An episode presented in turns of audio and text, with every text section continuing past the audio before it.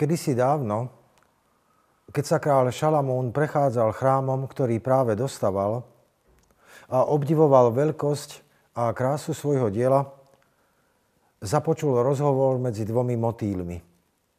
Šalamún totiž rozumel reči zvierat.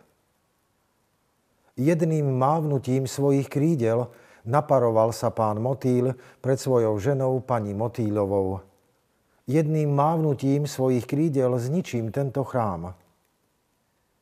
Na pani Motýlovú to urobilo dojem a s obdivom pozerala na vypracované a svalnaté telo svojho muža. Počul to však král Šalamún a vôbec sa mu to nepáčilo. Motýla si teda predvolal do svojej pracovne a pýtal sa ho, tak ty teda tvrdíš, že jedným mávnutím krídel zničíš chrám, ktorý som postavil? Nie, to nie. Koktal motýl a celý sa rozklepal. To som sa iba trochu naparoval pred svojou ženou. Chcel som, aby ma obdivovala a rešpektovala. Na kráľovej tvári sa objavil chápavý úsmev. Veľkoryso motýlovi odpustil a nechal ho vyletieť von.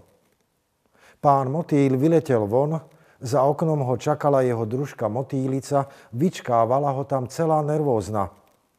Nedočkavo sa pýtala, čo ti povedal Šalamún?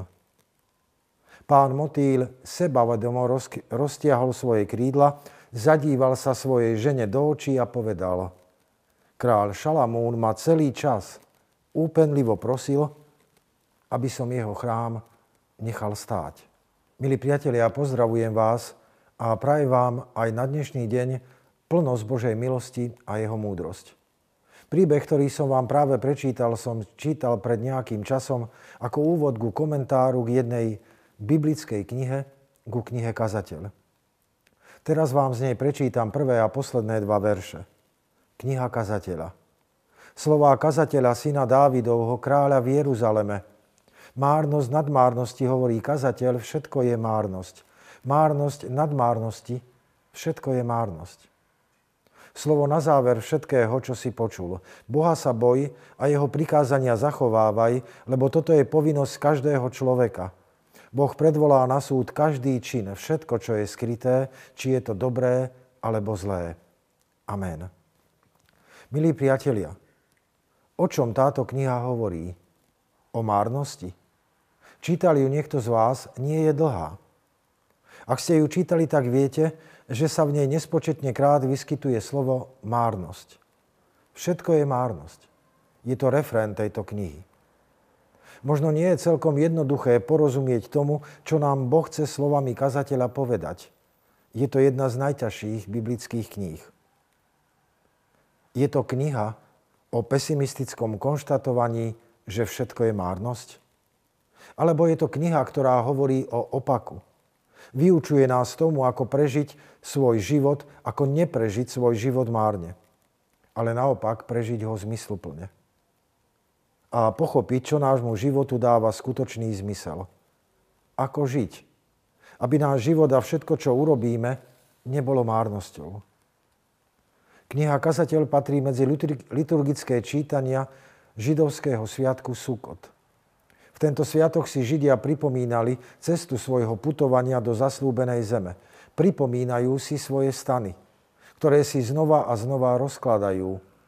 Pripomínali si, ako často prepadali pocitu nezmyselnosti a márnosti svojho putovania. No zároveň si pripomínali stánok, ktorí vždy vstavali uprostred svojich stanov. Stánok, v ktorom bola uložená archa zmluvy s doskami zákona, ktoré im Boh dal na Sínaji, 10 Božích prikázaní. Uprostred nich bolo Božie slovo na kamenných doskách. V tom stánku uprostred nich prebýval Boh. Bol to Boh.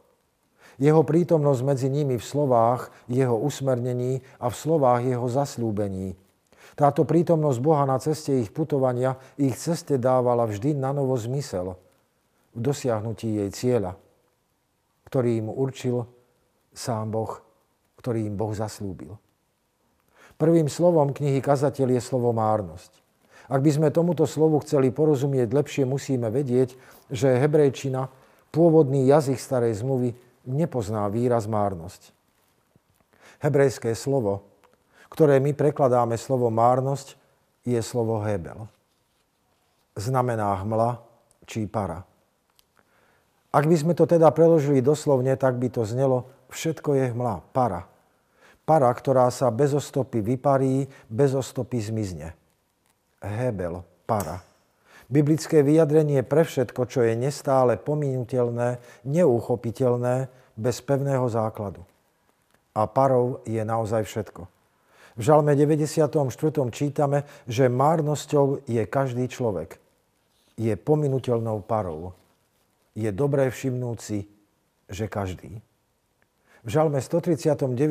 sa žalmista modlí, nakloň moje srdce k tvojim rozhodnutiam, nie k zisku chtivosti, odvráť moje oči, aby nehľadeli na márnosť, na paru.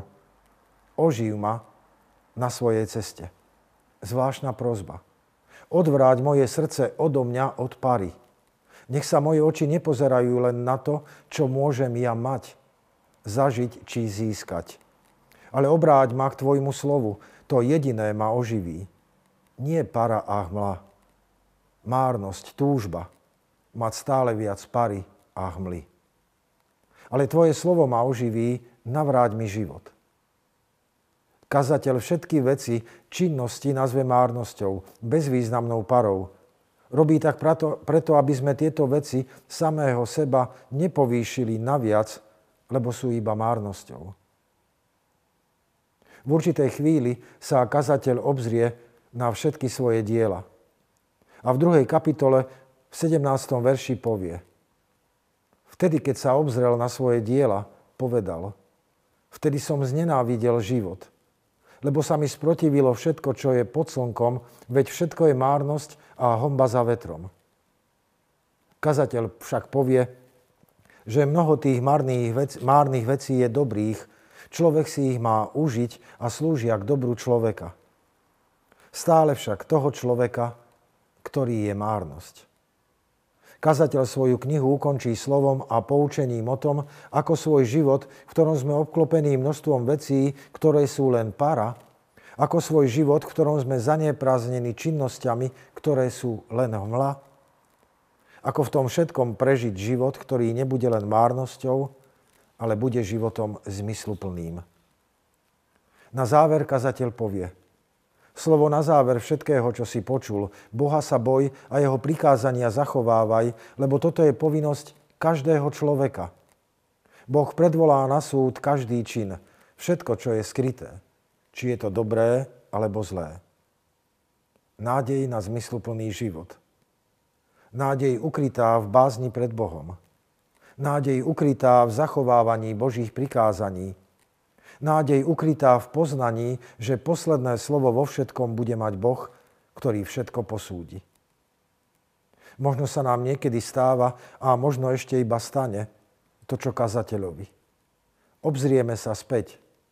Pozrieme sa na svoju cestu a na svoje dielo a vtedy znenávidíme svoj život – všetko uvidíme ako márnosť. V takej chvíli si spomeňme na Izraelcov, na to, čo im dávalo znova nájsť zmysluplnosť ich putovania.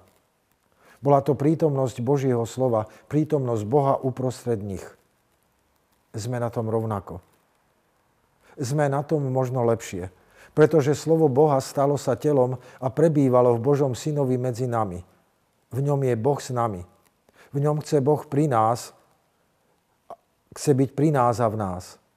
V strede nášho premýšľania chce byť sám Boh.